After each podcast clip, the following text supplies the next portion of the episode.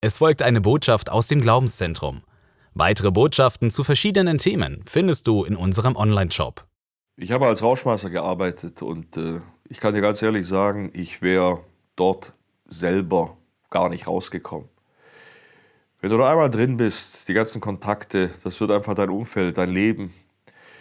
Mein Glaube an Gott ist damals stärker geworden, weil ich Gott gesucht habe in all dieser Not. Ich habe gedacht, ey, es gibt's doch nicht wenn es wirklich einen lebendigen Gott gibt, dann muss er in der Lage sein, diesen Menschen hier zu helfen. Dann muss er Antworten auf, auf, auf ihre Fragen haben. Dann muss er Lösungen für ihre Nöte haben. Äh, mir hat das so gereicht, dieses oberflächliche Leben in den Gemeinden, wo man, wo man toll Halleluja ruft und keine, äh, keine Hilfe hatte für die Menschen da draußen. Ich meine, wir haben immer darüber geredet, wir haben die Wahrheit über Gott und wir müssen die Menschen erreichen und Nächstenliebe. Und wo mir dann der Disco-Chef gesagt hat, du, bald ist Weihnachten, hast du nicht Lust, hier einen Gottesdienst zu machen in der Disco? Ja, dann bin ich zu meiner Gemeinde gegangen und habe gesagt, Leute, wir könnten einen Gottesdienst in der Disco an, an Heiligabend machen. Die haben mich entsetzt angeguckt. Ne? Das Lustige war, die haben eine schöne äh, Veranstaltung gemacht an Weihnachten mit Chor und allem drum und dran. Und ist ja alles toll. Aber wie viele wie viel Fremde kamen? Und dort sind Hunderte in der Disco und man geht nicht hin. Naja, ich habe dann halt äh, einen Gottesdienst in der Disco gemacht. Ähm, aber ich habe damals angefangen, die Bibel zu lesen mit aufrichtigen Fragen über Gott. Ich habe dann die Bibel mitgenommen in die Disco und das ist völlig akzeptiert gewesen. Äh, die Leute, die haben das wirklich angenommen. Also meine ganzen Kollegen, die haben zu mir gestanden damals. Da hat mich keiner ausgelacht, weil ich meinen Mann gestanden habe auch. Die wussten, ich bin ein aufrichtiger Kerl. Äh, ich habe das gelebt, was ich glaube. Äh, ich erinnere mich noch, wie, wie ich mal mit einem dort in der Disco ein Gespräch hatte am Eingang und habe ihm aus der Bibel erklärt. Und dann kam so ein, so ein neuer Typ äh, und hat sich da aufgeblasen und hat sich lustig gemacht. Ich werde nie vergessen, wie meine Kollegen den angeguckt haben, so in der Art, wenn du dich nicht gleich verpisst, dann hauen wir dir die Fresse voll. Also das war echt genial. Aber es war völlig verrückt. Ich, ich habe dort als Rauschmeißer gearbeitet äh, und habe mit den Menschen über den Glauben gesprochen. Und äh, irgendwie war das schon ein schizophrenes Leben. Ich erinnere mich an eine Geschichte, da kam mal so ein Typ äh, zu, äh, zur Disco und, und wollte dann Eintritt zahlen und ich habe so ein Kreuz an seinem Hals hängen sehen. Dann habe ich ihn gefragt, du bist, du bist du ein Christ? Sagt er, ja. Dann sage ich, glaubst du wirklich an Jesus? Sagt er, ja. Dann sage ich, was machst du dann hier?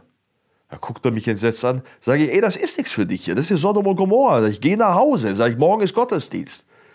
Der guckte mich an und sagt, danke für deine Worte und ging wieder. Und ich habe danach gedacht, ja Mensch, aber Hammer. Und ich arbeite hier als Rauschmeißer. Also ich meine, dieser Zwiespalt ist immer extremer geworden. Aber mein Glaube wurde stärker. Ich dachte, Gott gebraucht mich eben hier. Ich war wie ein Einäugiger unter Blinden. Die Gemeinden wollten mit mir nichts mehr zu tun haben. Ich war 125 Kilo schwerer Bodybuilder, saß auf einem dicken Motorrad, hatte lange Haare, war tätowiert. Mit mir wollte niemand mehr was zu tun haben. Aber für die Menschen dort war ich wichtig. Und ich habe zu Gott gesagt, weißt du, wenn du willst, dann bleibe ich hier den Rest meines Lebens und äh, werde halt den Menschen hier die Wahrheit bezeugen von dir und werde versuchen zu helfen, wie ich kann. Aber Gott hat einen anderen Plan gehabt. Und das kam so, dass ich eines Nachts in eine ganz äh, verrückte Situation gekommen bin. Äh, ich hatte ein Streitgespräch mit ein paar Italienern und äh, ein Kollege von mir, so ein ostdeutscher Boxer, der hatte, äh, der hatte Streit mit ein paar Pakistanern. Und da sah ich nur noch so Schattenbewegungen, wie er den einen Pakistaner niedergeschlagen hat. Und ich habe mich dann wieder umgedreht zu, zu meinen Leuten, bevor die ein Messer ziehen oder was. Und dann sah ich nur noch einen Schatten hinter mir reinspringen und drehe mich um. Und dann sprang der Pakistaner mit dem Messer meinen Kollegen hinterher. Und ich war so unglücklich, dass ich mich mitten in den Weg reingedreht hatte und der sprang mit dem Messer in mich hinein. Und das ging so schnell, ich hatte keine Chance zu reagieren. Und ich schrie innerlich, Herr, hilf! Und der Typ, der blieb mitten im Flug steif stehen wie ein Stein. Und ich wusste nicht, hat er mich erwischt oder hat er mich nicht erwischt. Und als ich da runterschaute, merkte ich, der steht mit dem Messer an meinem Ranzen hier. Leute, ich, das ging alles so schnell. Ich hatte den Schlagring, um mich zu schützen, wenn einer mit dem Knüppel angreift oder irgendwie sowas, weil ich hatte mal meine Hand zerschmettert, hatte Angst, dass ich die mir wieder zerschmettern könnte. Ich hatte den Schlagring in der Hand und eine Stimme sagte mir, Schlag zu, du wirst vor jedem Gericht Recht bekommen. Ich wusste aber, wenn ich dem mit dem Schlagrim ins Gesicht donner, dann schlage ich ihm Schädel ein. Ich wusste, dem würde ich direkt in die ewige Verdammnis donnern. Ich konnte nicht zuschlagen, ich hatte schon ein Leben zerstört. Ich hatte den Unfall äh, wo ich ohne Führerschein Auto gefahren bin und den Typ ins Krankenhaus gefahren hatte, das konnte ich nicht mehr, wollte ich nicht mehr. Und weißt du was? Eine andere Stimme sagte mir damals dort in dem Moment, wenn du mir jetzt nicht vertraust, wirst du hier krepieren. Und ich wusste, dass Gott und Satan um mein Leben kämpfen. Und äh, ich habe damals mein Vertrauen in Gott gesetzt. Das war eine harte Entscheidung. Ich dachte wirklich innerlich, es ist besser, dass ich hier verrecke als der, weil ich habe ewiges Leben und der nicht. Und vielleicht denkst du, wie, wie kann man überhaupt so denken? Leute, ich kann dir sagen, so zu denken, das kann dir nur Gottes Geist und Gottes Gnade so eingeben. Weil aus mir hätte ich das nicht gehabt. Mein Leben war damals nicht so toll. Im Vergleich mit anderen dort in der Disco war ich vielleicht ein Heiliger. Aber verglichen mit Jesus, den ich geliebt habe, wusste ich, ich bin weiter weg von ihm als je zuvor. Ewiges Leben kannst du dir nicht verdienen. Aber ich wusste, es ist Gottes Gnade, dass ich so denken kann.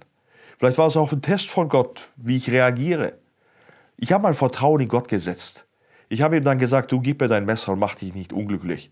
Weil ich hatte Angst, dass wenn er zusticht, dass ich vielleicht aus Reflex zuschlage. Ich hatte Angst, ihn in die Hölle zu donnern. Deswegen habe ich gesagt, mach dich nicht unglücklich und gib mir dein Messer.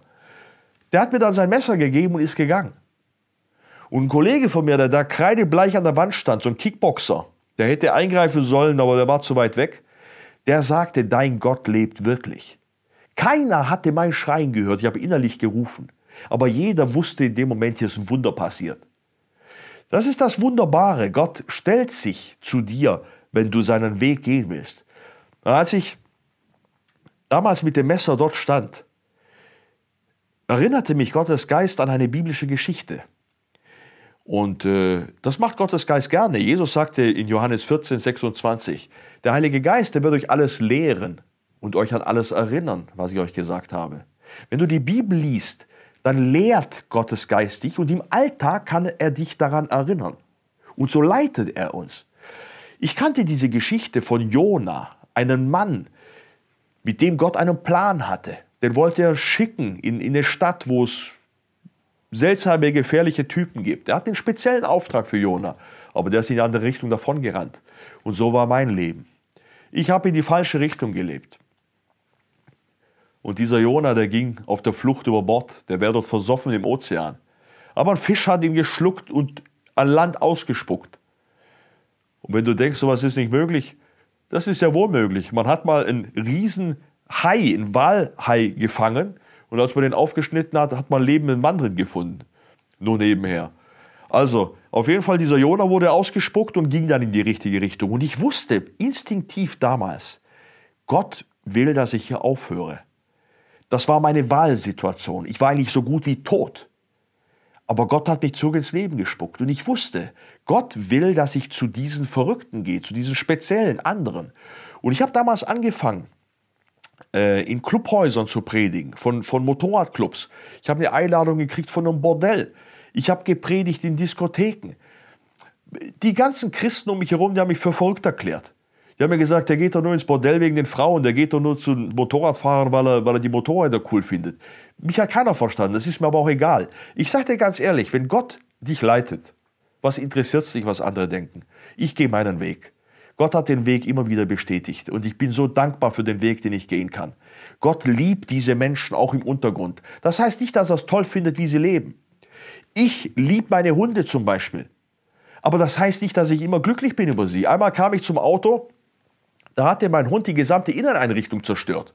Das Auto war eineinhalb Jahre alt. Ja, meinst du, ich habe mich gefreut? Ich bin schier wahnsinnig geworden, aber ich liebe meinen Hund. Und so ist es mit Gott. Gott wird manchmal wahnsinnig. Du siehst, wie er, wie er schimpft, wie er sauer ist. Man könnte fast meinen, wie er tobt. Weil wir Menschen dumme Sachen machen, unser und das Leben anderer zerstören. Gott regt sich auf, weil er uns liebt und weil er uns zur Vernunft bringen will, weil er in Harmonie mit uns leben will. Gott liebt diese Menschen da unten im Untergrund. Er liebt dich. Aber das heißt nicht, dass du so weitermachen kannst wie bisher. Er will dir helfen, er will dein Leben ändern.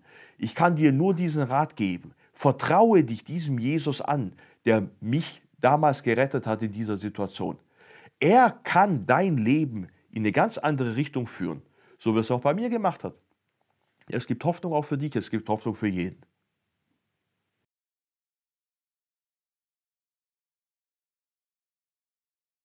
Dies war eine Botschaft aus dem Glaubenszentrum.